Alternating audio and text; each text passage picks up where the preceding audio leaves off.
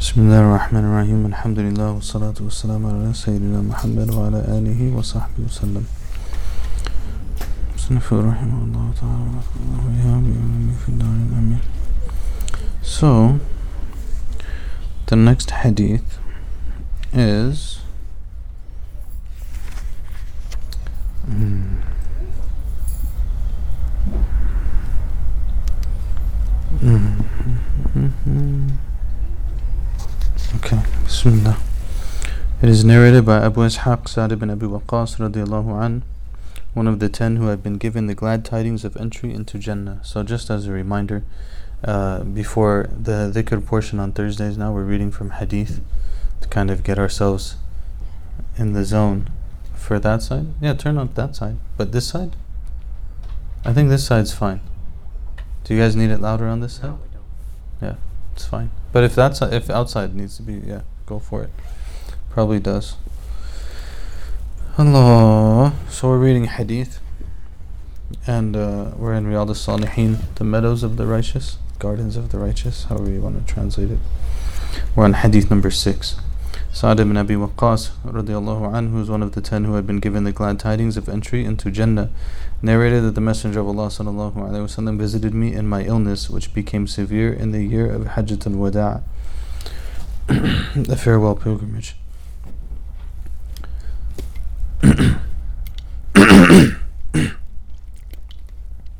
I said, O Messenger of Allah, you can see the pain which I am suffering, and I am a man of means. And there is none to inherit me except one daughter. Should I give two thirds of my property in charity? He sallallahu alaihi wasallam said no. I asked him then half. He said no. Then I asked, Can I give away one third? He said, Give away one third, and that is still too much. Yani, and uh, وَالثُّلُثُ كَثِيرٌ وَالثُّلُثُ كَثِيرٌ is not really, and one third is too much. It's saying that one third is still a lot. Slightly different, right? To say one third is still a lot is slightly different than to say one third is too much. Because if you're to say one third is too much, then that would mean that you can't give away one third. But the Prophet ﷺ allowed him to give away one third. So, yani, one third is still a lot. That's the point. It is better to leave your heirs well off than to leave them poor, begging people. You will not expend a thing in charity for the sake of Allah, but you will be rewarded for it, even the morsel of food which you feed your wife. I said, O Messenger of Allah, sallallahu would I survive my companions? He said, If you survive others and accomplish a thing for the sake of God, you would gain higher ranking and standing. You will survive them. Your survival will be beneficial to people and harmful to others, meaning the enemies of Islam. you will survive others till the people will derive benefit from you, and others will be harmed by you. So, same thing.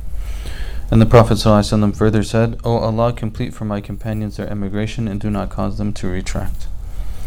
Uh, so, and this is basically saying that he's going to live and he's going to go on and you know so on and so forth. He's going to have a long life. The point here is that the book of intentions. Assalamu alaikum. Uh, the book is this. Assalamu alaikum. This section is on intentions. So he's saying you're gonna whatever you give in charity, you're gonna get the reward for it. That's the point here. But there's also, you know, this this thing of like it's better for you to leave your heirs well off than it is to leave them poor, begging people is a good point too.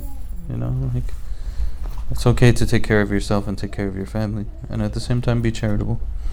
So he tells him one third. Yeah, one third's a lot. That's a lot. one third is a lot. So, the seventh hadith, Abu Hurairah radiallahu an narrates. إن الله تعالى لا ينظر إلى أجسامكم ولا إلى صوركم ولكن ينظر إلى قلوبكم وأعمالكم Abu Hurairah narrates that the Messenger of Allah wasallam said, Allah does not look at your figures nor at your attire, but He looks at your hearts and and your deeds. So this is uh, again an issue of intention that He looks at your hearts, and He doesn't look at your outside.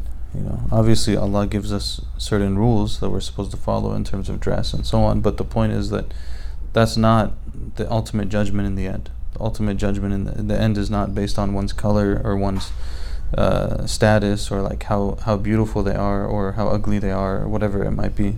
The in the end, Allah is looking at what do we do, and what is the state of our hearts. Abu Musa al-Ash'ari radiallahu anh reported that the Messenger of Allah sallallahu was asked about the one who fights in the battlefield out of valor, or out of zeal, or out of hypocrisy. Which of this is considered as fighting in the cause of Allah? He said, He who fights in order that the word of God remains the supreme is considered as fighting in the cause of Allah. So this is also very important, right? People do things for all kinds of reasons. Sometimes people do things so that they can be looked upon as being brave. Sometimes people look at things so they can be they do things so they can be looked upon as being generous, or they can be looked upon as being knowledgeable, or they can be looked upon as X whatever it might be. And all of those things are not the right reason to be struggling. One struggles for the sake of God. Sake of God. It's not supposed to necessarily be about ourselves the paradox or the irony of that is that when one struggles for the sake of God, it's beneficial to themselves. But they have to, it has to be put in the right place. So if they struggle for themselves, they'll gain some sort of benefit, seemingly from that in this world, but it won't. There won't be reward in the hereafter. And but if if one struggles for the sake of God, oftentimes it will be beneficial to us too. Uh, I have a note here that says sincerity, not machismo. so you should, you know, you do it for the sake of God, not so that you can seem like you're tough, or or whatever it might be. Right? People fight for all kinds of reasons. There's so many things you could say, but then it's going to distract from the point. The point is clear, I think. Uh, Abu Bakrah al-Thaqafi, radiallahu an, Abu Bakrah is different than Abu Bakr, just as a note. If you see, they're two different companions. Abu Bakrah and Abu Bakr, two different people. So Abu Bakrah narrated that the Prophet ﷺ said, When two Muslims are engaged in a combat against each other with their swords and one is killed, both are doomed to hell. I said, O Messenger of God, as to the one who kills, it is understandable. But why the one, but, but why the slain one? He replied, Sallallahu Alaihi Wasallam, he was eager to kill his opponent. Mm-hmm. So yeah, so this is bit, again on the intention now, what if that wasn't the person's intention? Would it be the same? No, it wouldn't be the same. But if that is the intention, both of them are just trying to kill each other without any sort of reason behind it that's acceptable. Um, there could be acceptable reasons, right? Like if you're in the army of Ali radiallahu an and you're fighting the Khawarij of your time, you know, you're fighting the rebels of your time and you're in the you're in the army of Ali radiallahu an, you're fighting a legitimate battle it's different. But this is just like two people that are fighting with each other. Abu Hurairah radiallahu anhu reported that the Messenger of Allah sallallahu alayhi wasallam said, The reward for salat performed by a person in congregation uh, is uh, greater by 20 times, by more than 20 times greater than the salat of one who's performed by themselves. Uh, when one performs wudu perfectly and then proceeds to the masjid with the sole intention of performing salat, then for every step he takes towards the masjid, he is upgraded one degree in reward. And one sin is eliminated until they enter the masjid. When they enter the masjid, it is considered as performing salat as long as they are, as long as it is the salat which prevents them from leaving and the angels keep on supplicating Allah for them as long as they remain in their place of prayer. They say, O oh Allah, have mercy on him. O oh Allah, forgive his sins or her sins. O oh Allah, accept their repentance. This will carry on as long as they do not break their wudu. Basically, they're in a position, they go with the intention to pray, they pray, and they remain there out of worship and out of so on and so forth. That's what's keeping them there. And so long as they stay after the prayer, in that state of worship and supplication and so on, then as long as they're still in that condition, then the angels will keep praying for them and keep so on. Why is that in the chapter? Because they went with the intention of worship and they stayed with the intention of worship. So the intention is the means by which they get all of that reward. And, and um, is that applied to just Salah or other worship too? Um, what do you mean? Like uh, when they're waiting in prayer, it counts as being in prayer. So like, what if you're like Ibn, Ibn Abbas waiting outside the house mm. for knowledge? Yeah, you could probably argue that.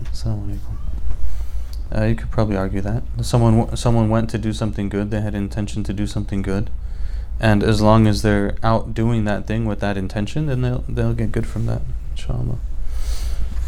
Number 11, Abdullah ibn Abbas radiallahu anhuma narrated that the Messenger of Allah sallallahu alayhi wasallam said that Allah the Glorious said, Verily Allah has ordered that the bad deeds be written down, uh, that the good and the bad deeds be written down. Then he explained it clearly. He who intends to do a good deed but he does not do it, then Allah records it for them as a full good deed. But if he carries out his intention, then Allah writes it down for him as from 10 to 700 fold, and even more. But if he intends to do an evil deed and has not done it, then Allah writes it down with him as a full good deed. But if he intends it and has done it, Allah writes it down as one bad deed. Okay? So what's the breakdown? Breakdown is you could do good, you can do bad. Right? If you intend to do good and you don't do it, it's written as one reward. You don't do it. You intend to do it, but you don't end up doing it. One. If you intend to do it and it's good and you do do it, it's written 10 to 700 times the reward. If you intend to do something bad and you do it, it's written as one bad deed. And if you intend to do something bad and you don't do it, it's written as one good deed. So, system is stacked in our favor. May we benefit from it. Abdullah bin Umar bin Khattab radiallahu anhuma narrated that he, he heard the Messenger of Allah sallallahu saying, Three men amongst those who came before you set out until night came, and they reached a cave, so they entered it.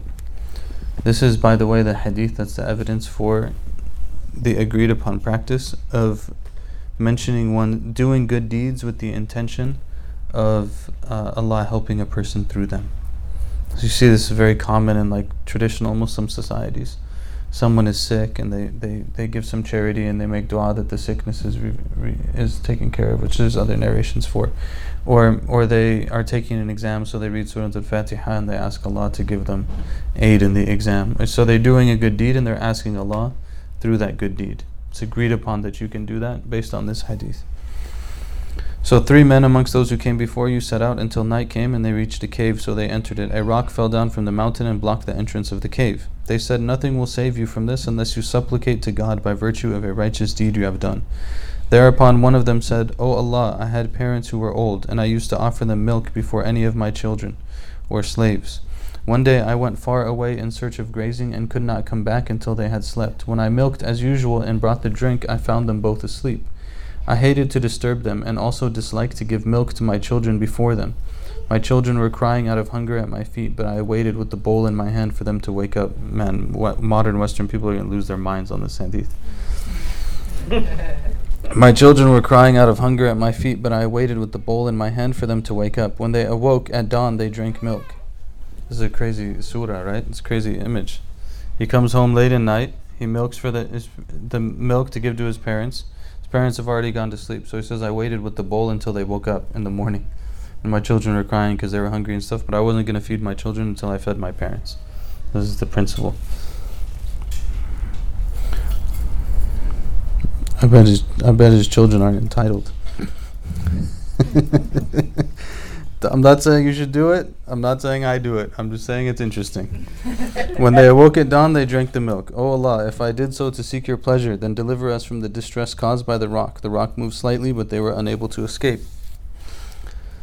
The next person said, Oh Allah, I had a cousin whom I loved more than anyone else. This one's a little bit graphic, so I'll change it a little bit so that it can be for the public. Whom I loved more than anyone else. I wanted to uh, have a relationship with this woman, but she didn't want to. And some time passed, and she became in a tough situation where she needed money. So I gave her the money uh, on condition that she would be with me. Then, uh, when it came to the time, she told me to fear Allah, and I left her and I went away. And even though uh, I loved her, and I left her with the money too. And I said, Oh Allah, and he said, Oh Allah, if I did that to seek your pleasure, then remove the distress in which we are. The rock moved aside a bit further, but they were still unable to get out. All of this again is about intention, right? The third one said, Oh Allah, I hired some laborers and paid them their wages. Except one of them departed without taking his due. I invested his money in business, and the business prospered greatly. After a long time, he came to me and said, O servant of Allah, Pay me my dues. I said, All that you see is yours camels, cattle, goats, slaves, all of this property. He had invested it from the little bit of money that this person left and had made a bunch of money. So he told him, All of this is yours. He said, Do not mock me. I assured him that I was not joking. So he took all of the things and went away, and he left nothing. O oh Allah, if I did so seeking your pleasure, then relieve us of our distress. The rock slipped aside, and they got out walking freely. Okay. That's the end of chapter 1. Chapter 2 is on repentance. Oh man, such a good chapter.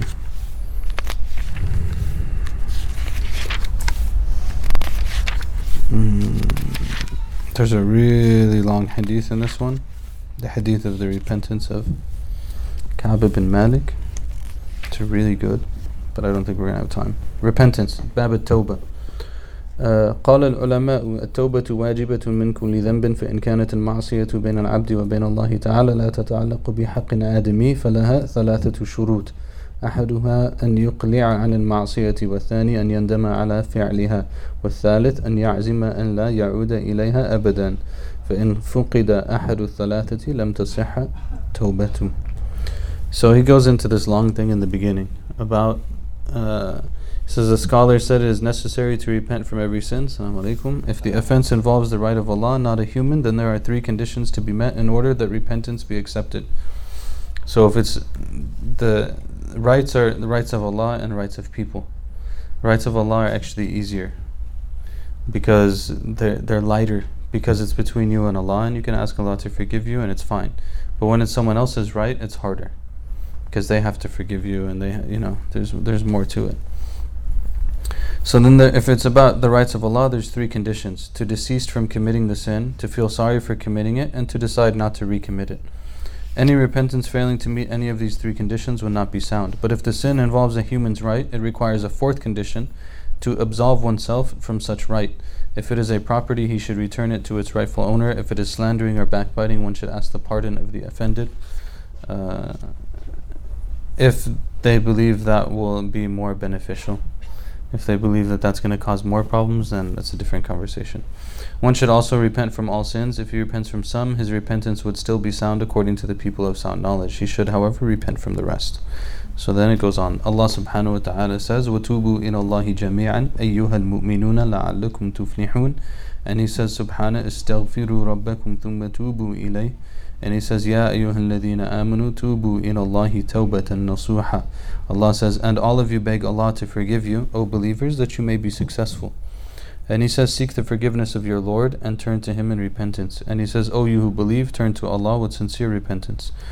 Abu Hurairah radiallahu anhu reported, I heard the Messenger of Allah sallallahu alayhi wasallam say, By Allah, I seek Allah's forgiveness and repent to Him more than 70 times in a day. The Prophet sallallahu alayhi wasallam.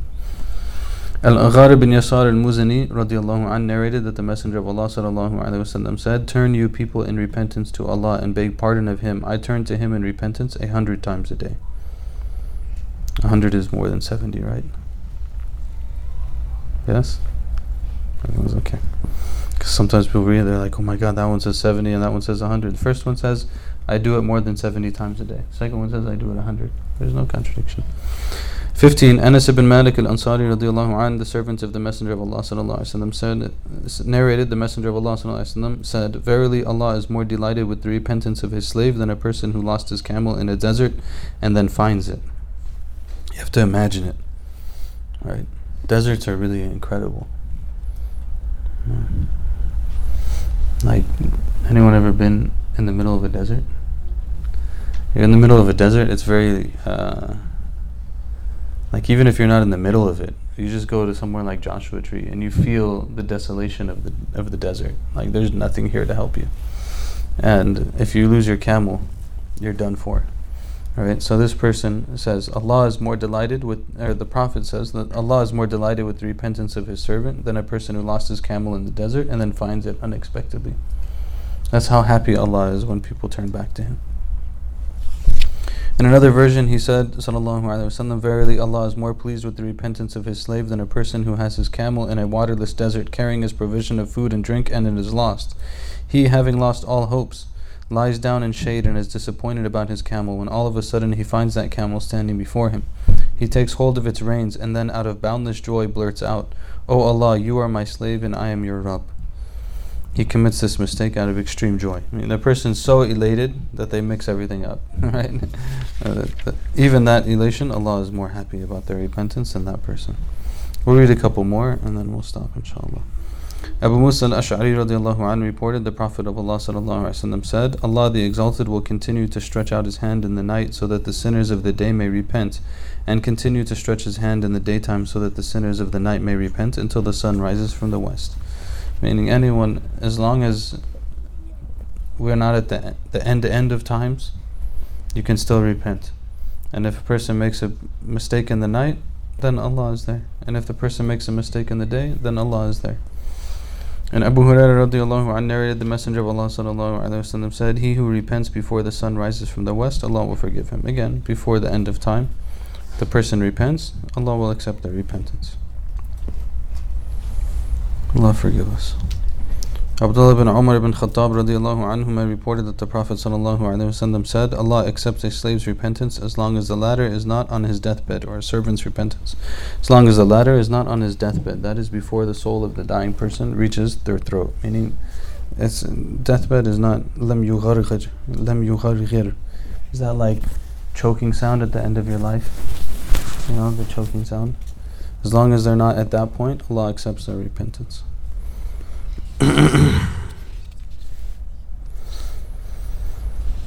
اللهم صل على سيدنا محمد